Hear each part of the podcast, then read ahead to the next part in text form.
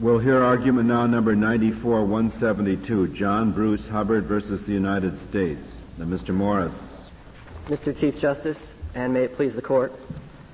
This case concerns the applicability of Title 18, United States Code, Section 1001, often referred to as the false statement statute, to statements of the petitioner made in the course of bankruptcy court proceedings. Section 1001, of course, prohibits the making of knowingly false statements in any matter within the jurisdiction of any department of the United States. Our position is essentially twofold. If there is an honest debate over whether the term department includes the courts, then the rule of lenity requires resolution of that ambiguity in favor of the accused. And secondly, and alternatively, the petitioner seeks this court's approval of the judicial function exception to 1001 and or related limitations placed upon Section 1001 by the various courts of appeals that have reached this issue. Very briefly, the petitioner's three convictions under Section 1001 arose from three written responses made through counsel during the course of the bankruptcy proceedings. These responses were made to the bankruptcy trustee as a result of inquiries made by that trustee. The first two convictions arose from answers to the bankruptcy trustee's complaint. And essentially those answers consisted of the words denied for the reason that the allegations in the complaint are untrue.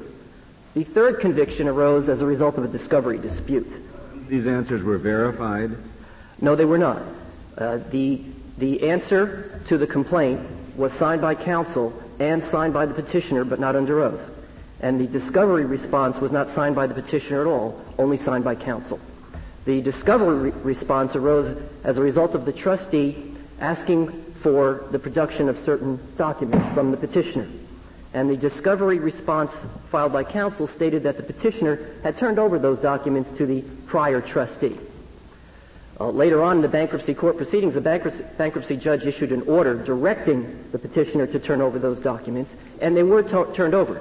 Nevertheless, the petitioner was indicted for 1001 as a result of that response in the discovery issue, and that comprised the third of the three convictions.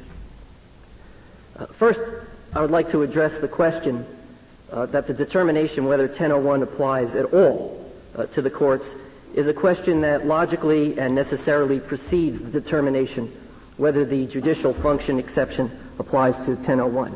This issue is not just fairly included within the question presented for review, it is a necessary predicate to a determination of the propriety of the judicial function exception. Ours is a plain language argument. Congress used the word in 1001, department. Congress did not... Bramblett stands in your way. Do you say we have to overrule Bramblett? It is, Your Honor, dictum in Bramblett that stands in our way. And for that reason, we do not believe that the Court will run into the problem of stare decisis, as the government would suggest. Stare decisis, of course, carries particular weight in a statutory construction case, but not the kind of weight that the government suggests it should carry in this case, because, of course, we're addressing dictum. And we have asked the Court to recede from the dictum in Bramblett. Well, it certainly has been followed in the intervening years, hasn't it? Well, the courts of appeals, because of Bramblett, have felt constrained to hold that such statement, that to hold that 1001 applies to the courts because of the dictum in Bramblett. And it is with several misgivings that the courts of appeals have noted that. In fact, this is one such case, and the very first case after Bramblett was that type of case also. The Morgan decision. What Bramblett decided, though, and not really by way of dictum, was that it was not limited, 1001 was not limited to the executive branch.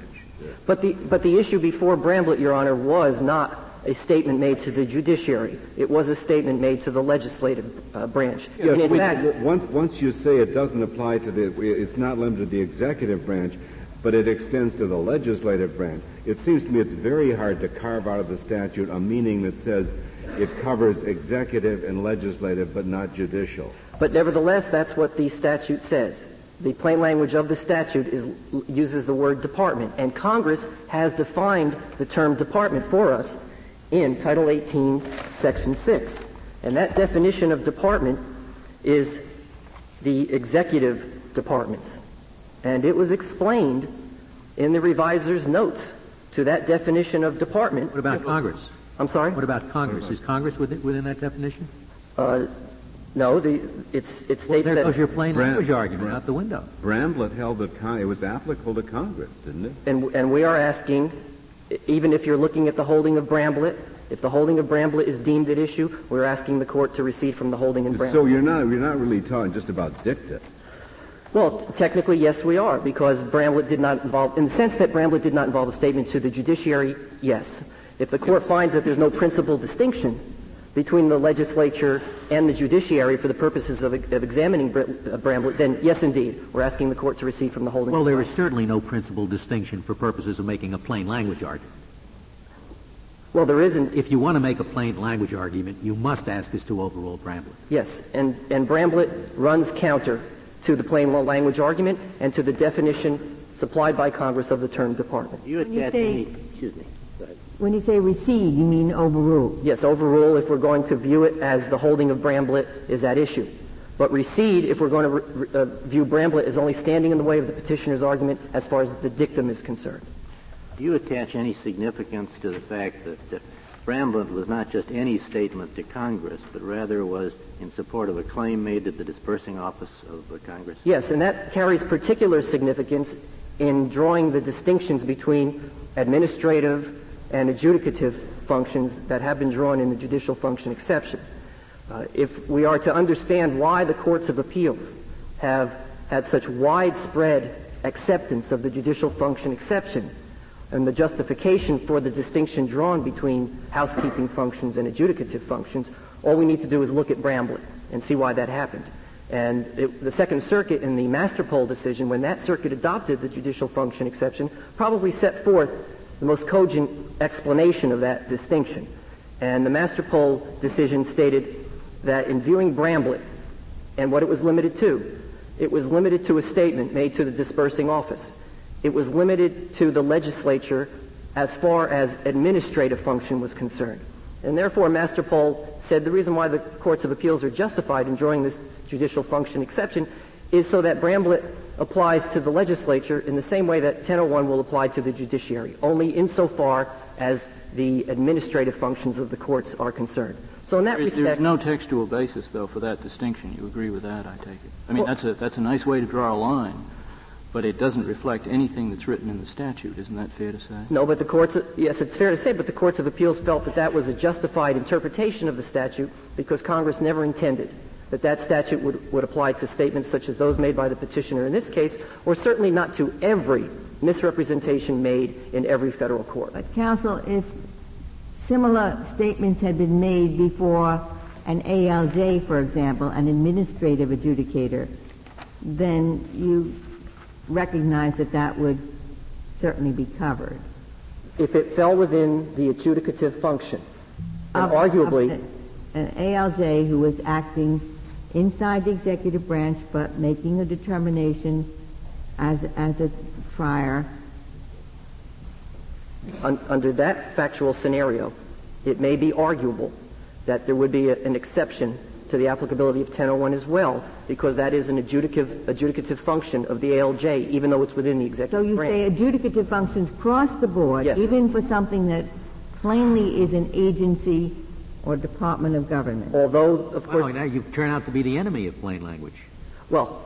There's nothing like that in the statute. Although that issue is not precisely before the court, I think that argument can be made.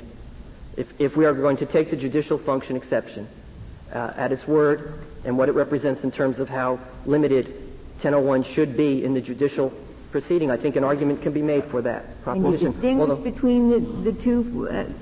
Can you give any reason why, if you have an adjudicative function exception, it should apply to courts but not administrative agency adjudications? I would rely upon what all the circuits have held, and that is that 1001 was, there's no indication of congressional intent that 1001 would have that broad scope, that there have to be some limitations, and the reason... Is there any, once we get away from the plain language, mm-hmm, is there any rationale for keeping the courts out but keeping the administrative adjudicators in?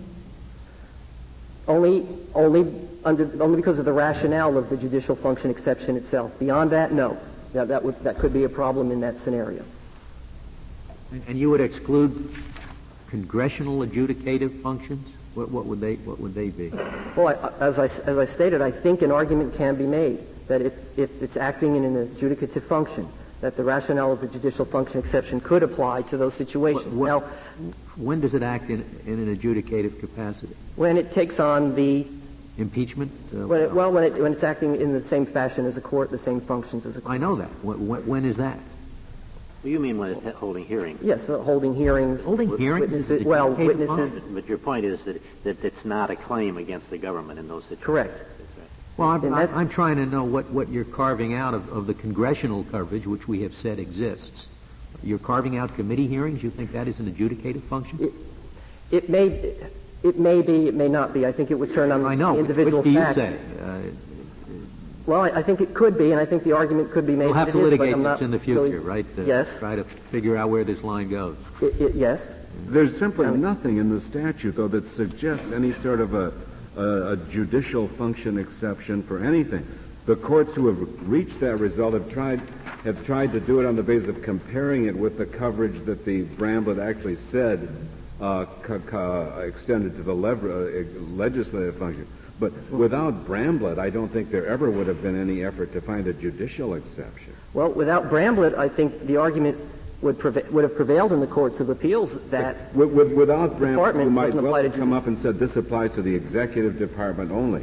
But you would never say there's a judicial exception that extends through the executive department as well as excluding legislative and judiciary. Well, the judicial function exception, of course, is an outgrowth of the Bramblett decision, and it flowed from Morgan's discussion of traditional trial tactics and how those should not be within the ambit of 1001. Well, Mr. Morris, let me ask you in this case whether the false statements that were made in the course of the bankruptcy proceeding could be punished under any other provision of federal law.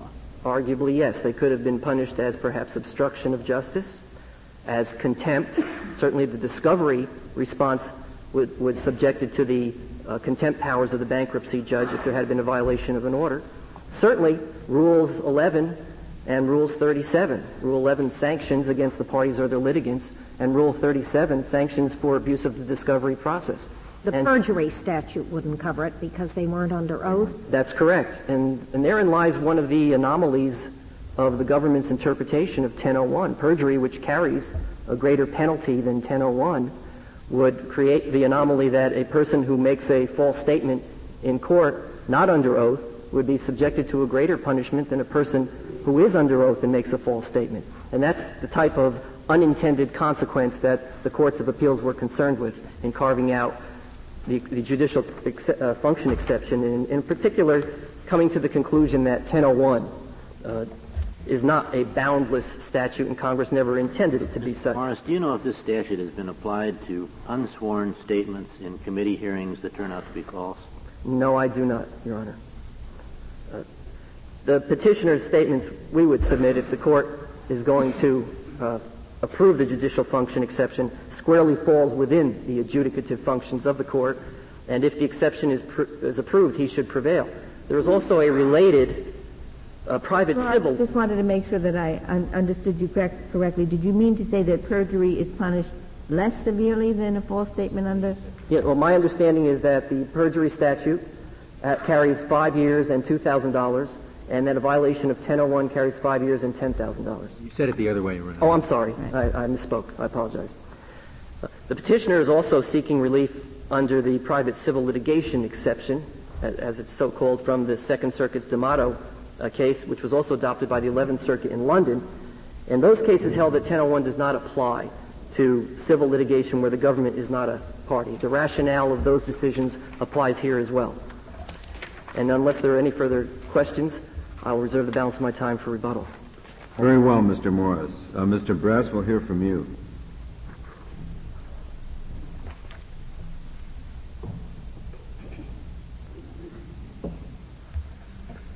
Mr. Chief Justice, and may it please the Court, there is no judicial function exception to Section 1001. The so-called judicial function exception conflicts with the plain text of the statute. It has no basis in the history of the statute or in this Court's decisions, and it is not needed to protect constitutional rights or traditional trial tactics. Before I get to those points, however, we recognize that petitioner now raises a broader challenge not raised in his petition for certiorari. Petitioner now says that Bramblett was incorrectly decided and that Section 1001 does not apply to false statements made to the courts. In Bramblett, this court held squarely that Section 1001 is not limited to false statements made to the executive branch, but that the term department extends broadly and includes all three branches of government. Yes, but isn't it true that the history of this statute was one of false claims against the government, usually monetary claims, and the particular false statement in Bramblett was in support of a monetary claim made to the disbursing officer? So isn't it conceivable that one could say the holding goes only to those departments of the judiciary or the legislature that perform similar functions to the departments in the executive branch that process claims against the government? No, Justice Stevenson, primarily for two reasons. First, the court expressly declined to rely on the nature of the government function being carried out in Bramblett. It was suggested and the court declined to rely on it. Secondly, I'm not sure the opinion that's a correct reading of the opinion. What do you rely on for that statement?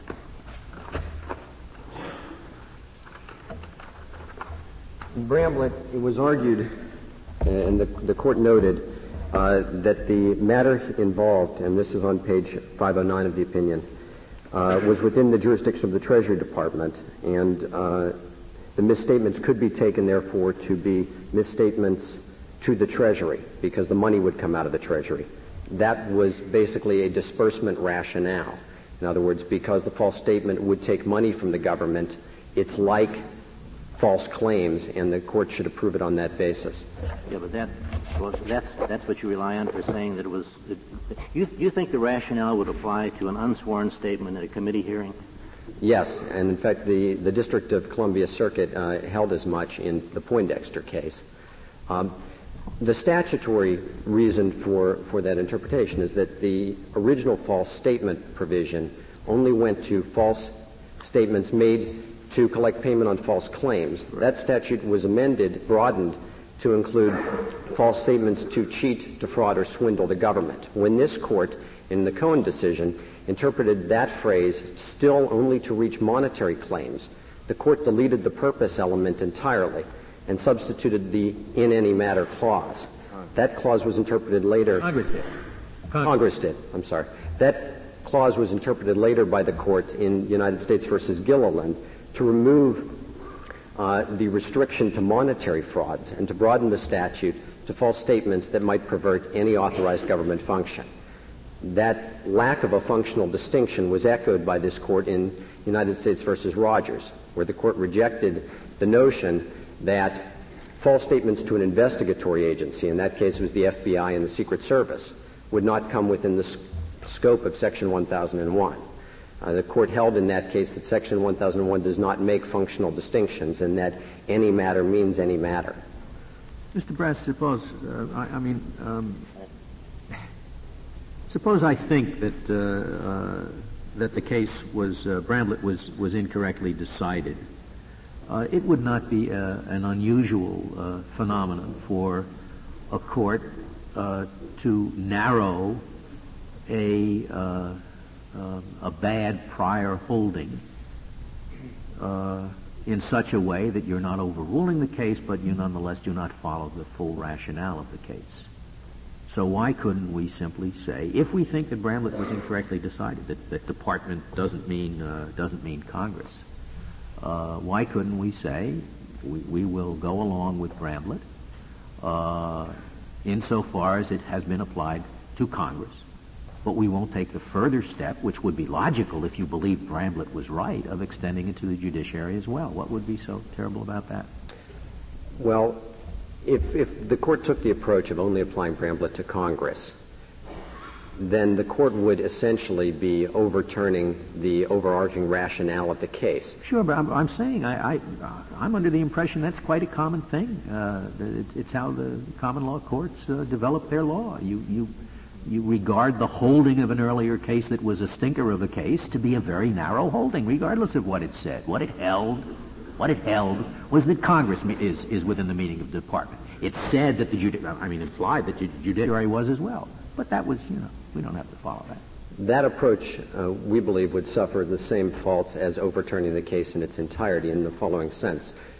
The Court's special regard for statutory stare decisis is based in part on Congress's ability, if it is not like the holding that the Court has with respect to a statute, to change the statute in reaction to that holding. Congress did not change or amend Section 1001 in response to this Court's decision in Bramblett. And in the 40 years since Bramblett was decided, this Court and the lower federal courts have based many decisions on this Court's interpretation of the statutory language in Bramblett.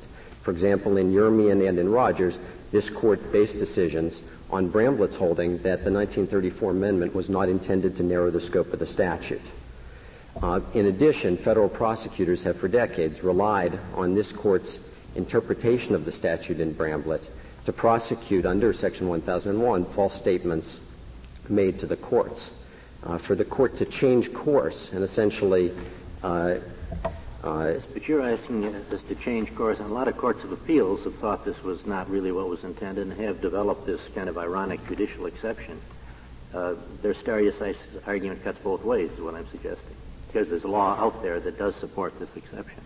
There's law out there that supports the exception. By several courts. We would contend that that law is not based on the text of the statute, not based on any discernible history, and not based on any legitimate policy rationale. Well, can't one read the definition of department where it says it means the executive department unless the context indicates otherwise? And couldn't one say the context does indicate otherwise when there's a monetary claim against another branch of the government, such as the dispersing officer of the legislature or one of our dispersing officers? That's a similar claim. You could say that context indicates you ought to treat those legislative and judicial functions as departments for the purpose of this statute. After the statute was amended in 1934 and in light of this Court's holding in Gilliland, we do not agree that you can read context to give any special sort of a notice to false statements made in connection with false claims. Whatever monetary attachment the false statement provision once had, it no longer has. The context indicating otherwise was interpreted by this Court in Bramblett primarily to take account of the evolution of the statute over time. Does the context refer literally only to the words of the statute, or does the context include the historical understanding behind those words? For example, if you're going to apply it to the judicial branch across the board, then I suppose in theory a lawyer making a closing argument who allegedly misrepresents facts is going to be indictable under this statute. Would you agree? If the lawyer intentionally misrepresents facts, the lawyer may be prosecutable under Section 1001. However, in a closing statement, for example, the lawyer is generally not taken to be stating facts that he believes exist, but rather to be summing up what has gone on during the trial. Well, let's say that's one way. There's a difference, though, between a closing argument and the reference to facts there and the factual implications of entering a plea, which, in fact, is a distinction that you recognize. Well, when we bear in mind the fact that historically a lawyer who is claimed to have made a misrepresentation in closing argument is usually dealt with by an objection, a statement by the judge saying to the jury, take your own recollection of the evidence, this is just argument, you don't have to accept his statement of the fact, that is for you to decide. Isn't that part of the context in which we should determine whether the statute in fact applies? The context here being that there is a settled practice for dealing with these problems, and it would be rather startling to assume that suddenly this settled practice had been overlaid by the creation of an indictable offense. Would that be a proper contextual argument, as you are suggesting we should consider context, or as the statute thinks we should consider context? It might be a proper contextual argument, except that we would take the position that the overlap of Section 1001 on top of, as you say, more specific context, for example, this is the trial context, exists not only in the judicial branch but also in the legislature and also as... So you're saying that if you do what I was exploring, in fact, you are going to read out a great deal of the ostensible application of the statute. That is correct. So we shouldn't do what I was suggesting. That is my position. Oh, is that your position? Section, to be more specific, Section 1001 does overlap many more specific prohibitions and ways of dealing with things in the judicial branch and outside of it. In the judicial branch, it overlaps perjury, as has been suggested. Obstruction also overlaps perjury, for that matter. Outside of the judicial context, and this is an important point, we believe, Section 1001 also overlaps perjury there, because perjury applies to agency hearings and false verifications. Moreover, Section 1001 overlaps with many more specific false statement prohibitions that exist outside of the judicial branch, mostly in the executive branch. If Section 1001 were read not to apply where a more specific prohibition applies, you would cut the guts out of the statute, which was intended to be a broad statute. Moreover, as a general matter, this Court has never taken the position that criminal statutes ought to be interpreted narrowly to minimize or eliminate areas of overlap. That would, in our view, conflict with the strong presumption against implied repeal. You are supposed to interpret an ambiguous statute in the direction of lenity. And why isn't it ambiguous? That is to say, where the term department means executive department, unless the context shows the term is intended to describe executive, legislative, or judicial. And the context here would seem ambiguous in respect to judicial, wouldn't it? If you look at the function of the judiciary, the percentage of instances in which people make statements in order to get money out of the government, I would imagine is much smaller than in the executive or the legislative branches. That's where the statute was aimed. But why isn't it at least ambiguous, given all the considerations that have been brought up? And then once it's ambiguous, why can't you say, yes, executive, legislative, but not judicial, because the context doesn't call for judicial? Well, firstly, in terms of the context, we disagree that the context is ambiguous. And particularly if you compare it with the legislative context, I don't believe that there is any distinction that you can make. I suppose the distinction might be that people very often go to Congress, very often, in order to get money from the United States government. When they come into court, the instances of their trying to get money from the United States government, while significant, is smaller, significantly smaller than the instances in which they're trying to get money from Congress or the executive branch. The 1934 amendment to the Act was passed mostly at the urging of the Department of the Interior, which was concerned about falsifications of statements made in connection with hot oil shipments. Those false statements were not made in any respect to take money out of the federal government. The amendment to the statute at that point, and I can't emphasize this too much, was meant to take out the need to prove monetary fraud and rather to reach false statements that might pervert any authorized government function. The view otherwise would be contrary to this Court's decision in Rogers. So when I go back to legislative history, I would find that money has nothing to do with this statute, that in fact what Congress wanted to do was to say, if you make a false statement to the postman, you say, hey, I used to live on Apple Street. Indictable offense, even though it's not under oath, because now he may go to the wrong place. I mean, that's what Congress intended to do. The limitation that you are looking for, we believe, would be provided by the materiality requirement in Section 1001. Materiality as defined by this Court in Kungys, which itself relied on the District of Columbia's circuit's decision in Weinstock. The postman will go to the wrong address. It's material. Extra work. Well, I defer to the Court's decision on that matter, but nonetheless, the point remains that in 1934, Congress did intend to reach non-monetary fraud. The amendment in 1934 completely removed the need to prove that the false statement was geared to take money from the federal government. Mr. Brass, even if one accepts that the concern is making false statements to the government, what about the distinction that the Second Circuit made in D'Amato that Mr. Morris brought up at the end of his argument, that is, at least excise civil litigation between private parties, unlike agency adjudication where one of the parties is the government. Here we have no government interest being adjudicated, only private parties. Why shouldn't that be taken out? In our view, the decision of the Second Circuit in D'Amato was basically a different way of saying that the Second Circuit didn't agree with Bramblett in the first place, because the Second Circuit was essentially saying that a lie in a judicial context is only going to fall within 1001 if the lie was essentially to the government as executive on the other side of the case, that the lie to the court, which might pervert the court's decision-making functions, would not fall within the statute. We believe that that holding is fundamentally inconsistent with Bramblett. And that perversion of judicial functions, just as perversion of executive or legislative, falls within the statute. Mr. Bress, I'd feel better if I thought Bramblett was right. Can you persuade me that Bramblett was right? Then I wouldn't have all these problems. Was it indeed correct? We believe that Bramblett was correctly decided. The court in Bramblett was influenced heavily by looking back at the legislative or the history of the statute through time. You're going to say that?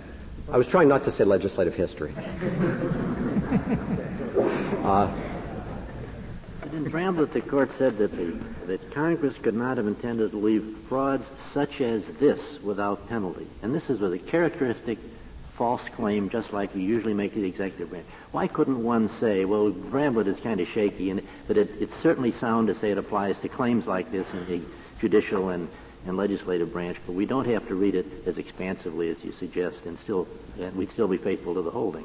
If that were the only or the primary rationale for the decision in Bramblett... It's not the primary rationale, but it's the holding. Well... The holding is that Congress didn't intend fraud such as this, the claim for money made to the disbursing officer, to be uncovered by the statute. Justice Stevens, we take the holding in Bramblett to be that Section 1001 was not intended to be restricted to the executive branch, but rather reached the legislative and judicial branch. That's correct, but it doesn't necessarily mean that it covers everything that happens in the judicial and legislative branch. Yes, but the functional distinction that I believe you are making would be inconsistent with this court's decision in Rogers, because in Rogers... Rogers was an executive department case.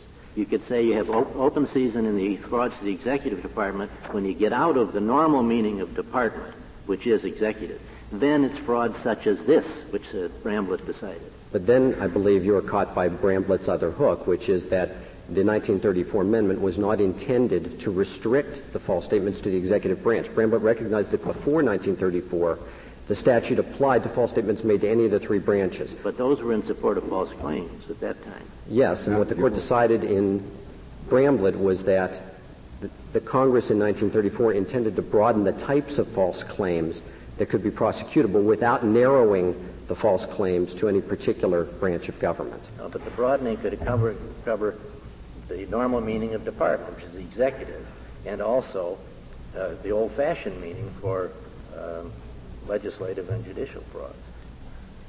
The court defined department in Bramblett to include all three and did not purport to make a distinction based on the function that that department was then performing. Gilliland is not a false claim statute, is it? It's Gilliland is not anybody making a claim against the government. That's the hot oil report. That's correct, Your Honor. Gilliland made a point, in fact, of holding that in order to reach its conclusion, it had to hold that the statute was not limited to false claims. And that was decided in 1941. Yes, only 7 years after the 1934 amendments, and notably 7 years before the 1948 enactment of the definition of department in Section 6. I take it the government argued in Bramblett that ultimately the Treasury would disperse these monies, and so there was fraud upon the executive branch in any event. The government had a narrower argument than argument today in Bramblett. The government argued that the dispersing office of Congress was an authority within the meaning of the term agency in the statute. So under the government's position, this conduct could have been punishable without the expansive reading that the Supreme Court gave in Bramblett. That's correct. That is correct. I'd like to turn now, if I may, to the question or the issue that was presented in this case, the existence of the judicial function exception to the statute. As petitioner has conceded, there is no textual basis for that exception. There's no basis in the legislative evolution of the statute, and there's no basis in this Court's decisions. The exception, therefore, relies entirely on policy.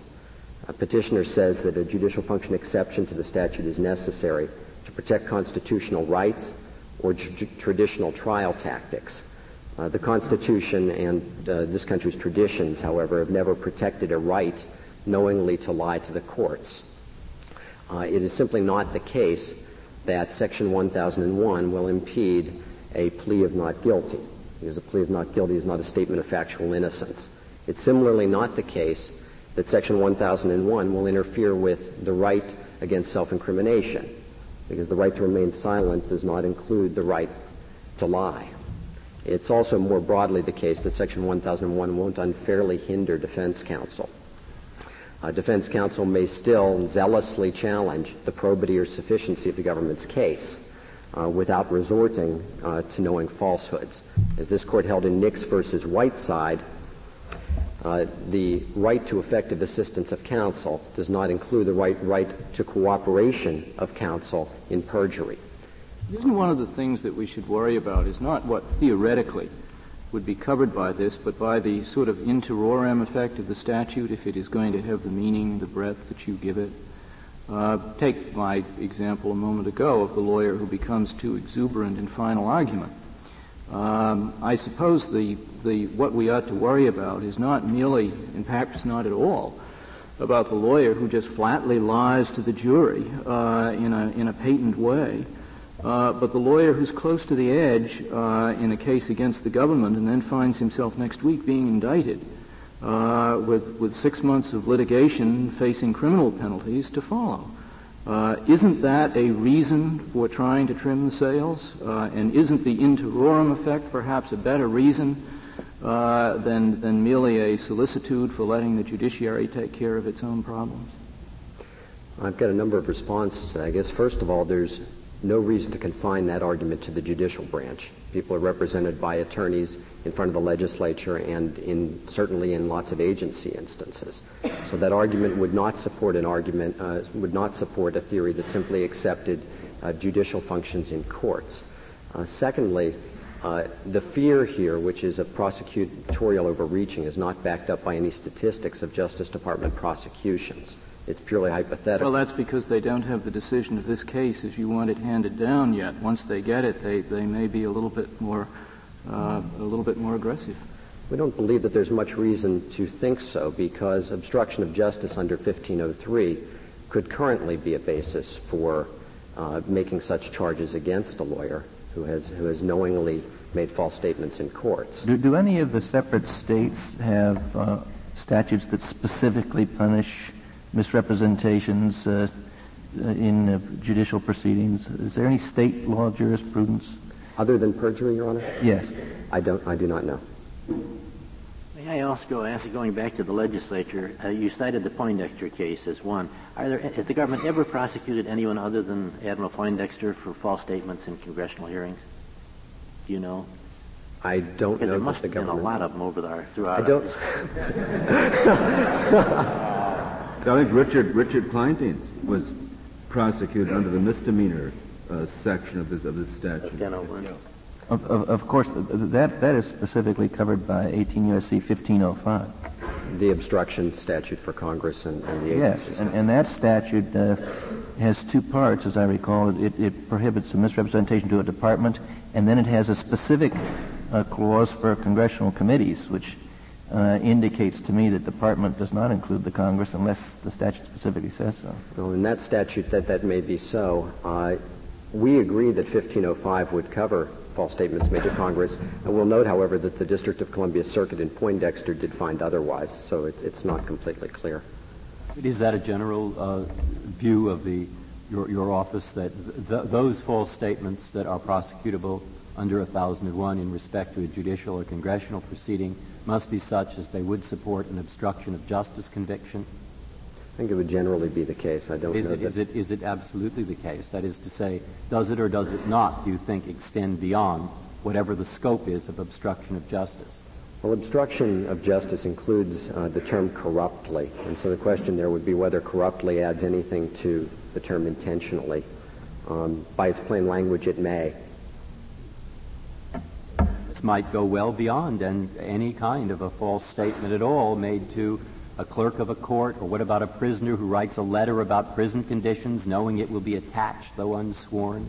If it's a... About the, et cetera, you see. If it's an intentional false statement of fact, it would be prosecutable under Section 1001. The court has recognized that the criminal law has not grown by any sort of neat design, but in many cases, and especially in this area, more by accretion. Then a prisoner who says, after all, the food was, has 90,000 different complaints, and some of them are not true. Unsworn, in a letter, attached to the, that's all covered. Intentional false statement would be covered so long as it was material. And the decision as to the breadth of Section 1001, as this court pointed out in Rogers, is not a decision for this court, but is rather a decision for Congress. But what if a prisoner made a false statement to the warden? That would be covered under the narrowest reading of Bramblett, wouldn't it? Part of the executive branch. It certainly would, Your Honor. If there are no more questions, my argument is concluded. Very well, Mr. Bress. Mr. Morris, you have 15 minutes remaining. Thank you, Your Honor. The breadth of the statute, which the government is advancing today, is truly extraordinary, and perhaps what all lawyers and litigants must be concerned about if the interpretation advanced by the government is adopted by the court is what happens if they lose a case in a federal civil court proceeding. Arguably, statements can be obtained during the course of those proceedings in unsworn pleadings or oral representations to a court or jury that would constitute probable cause sufficient for a charge of 1001. Are you suggesting the consequences to the losing lawyer are different in a civil proceeding than in a criminal proceeding? There are other implications involved in the criminal proceedings, namely the constitutional implications that are not involved in the civil proceedings, and it would seem to me that the consequences are much more far-reaching in civil because of the absence of those protections.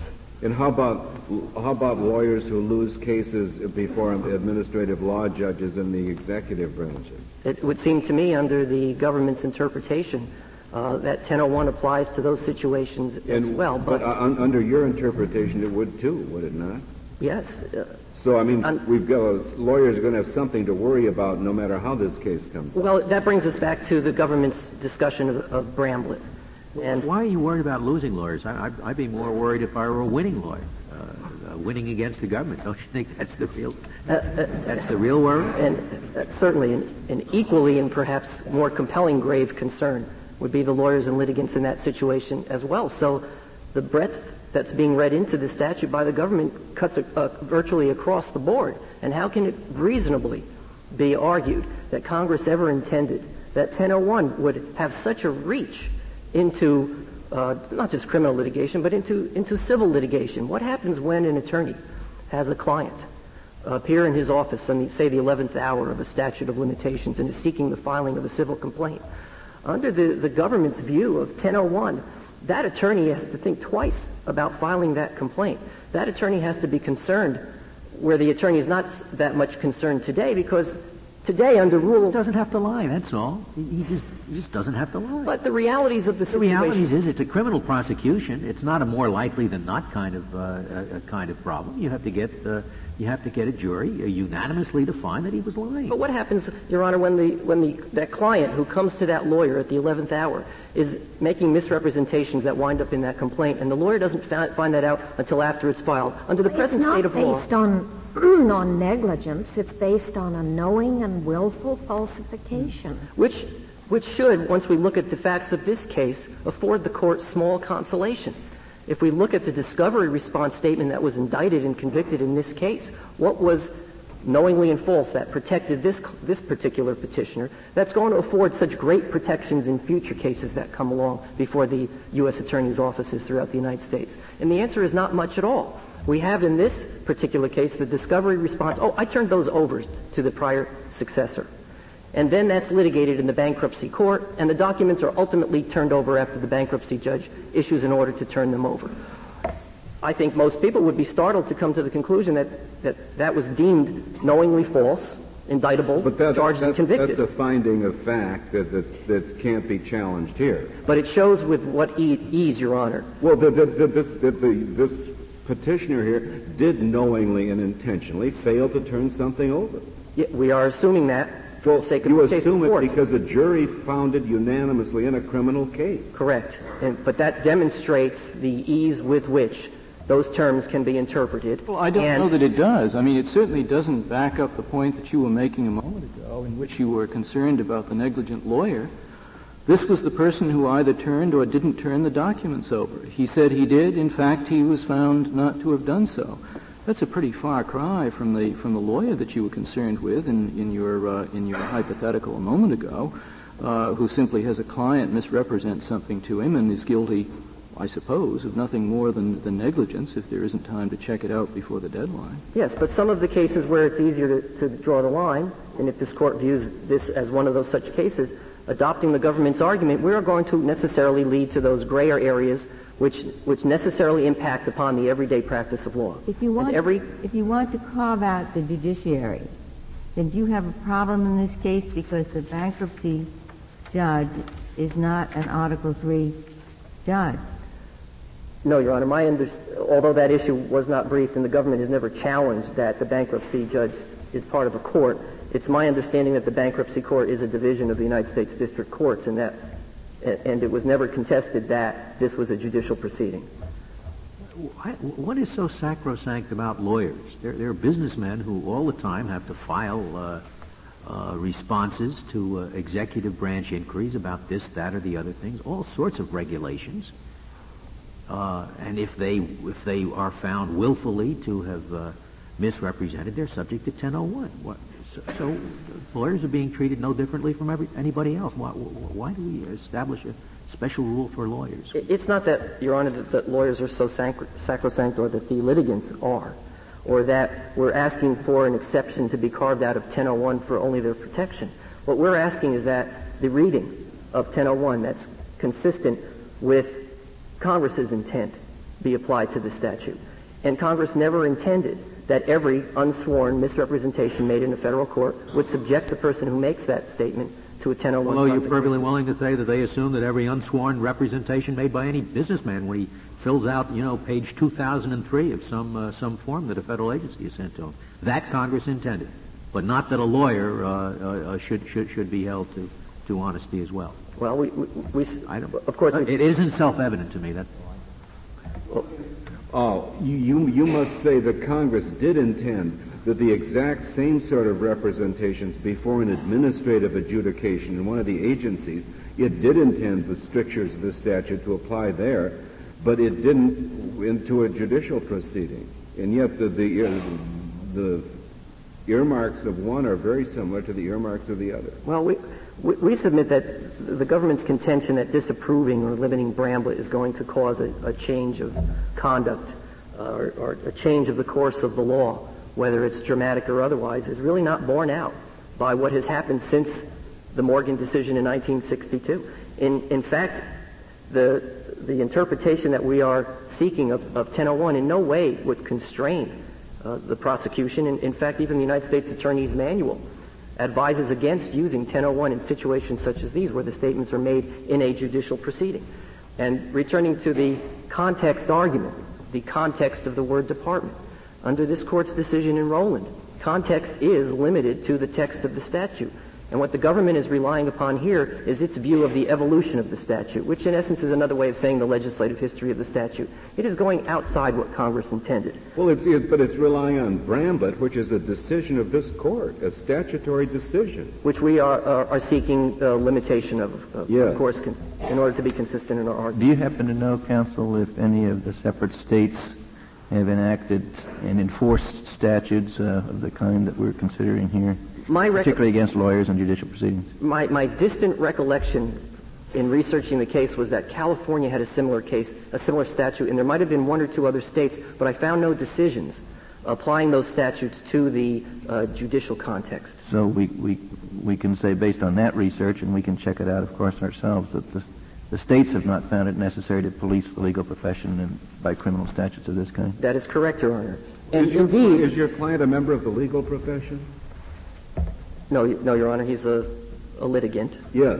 But the same considerations that will apply to the legal profession will apply to the litigants, because it is the statements of the lawyers that are so often factual assertions in court. What we have here is not any statement of any lawyer. But a statement of a litigant. Correct, but we can rest assured that if the government's interpretation is adopted, it will be extended to misrepresentations made in court. Why should we rest assured that way? Bramblett has been on the books for 40 years. But the government's reading of 1001 is not limited to litigants. It's not limited to litigants. It applies to any person who makes any misrepresentation in a federal court. And that's true now, in the even under your theory, in the executive branch. A lawyer, bless their souls, even if they come in and make misrepresentations to the executive branch, is held to liable under 1001. And if that's a choice that Congress made in drafting the statute, then that's Congress's doing. It's not the but Bramblett said it wasn't the choice that Congress made. And Bramblett said it goes beyond department. Yes, and we, of course, are arguing to the contrary. And the crux of our argument is that, at the very least, 1001 raises an ambiguity as to its scope, certainly within the meaning of the term department. And we request reversal of the decision below based upon resolution of that ambiguity in favor of the accused. Thank you, Mr. Morris. The case is submitted.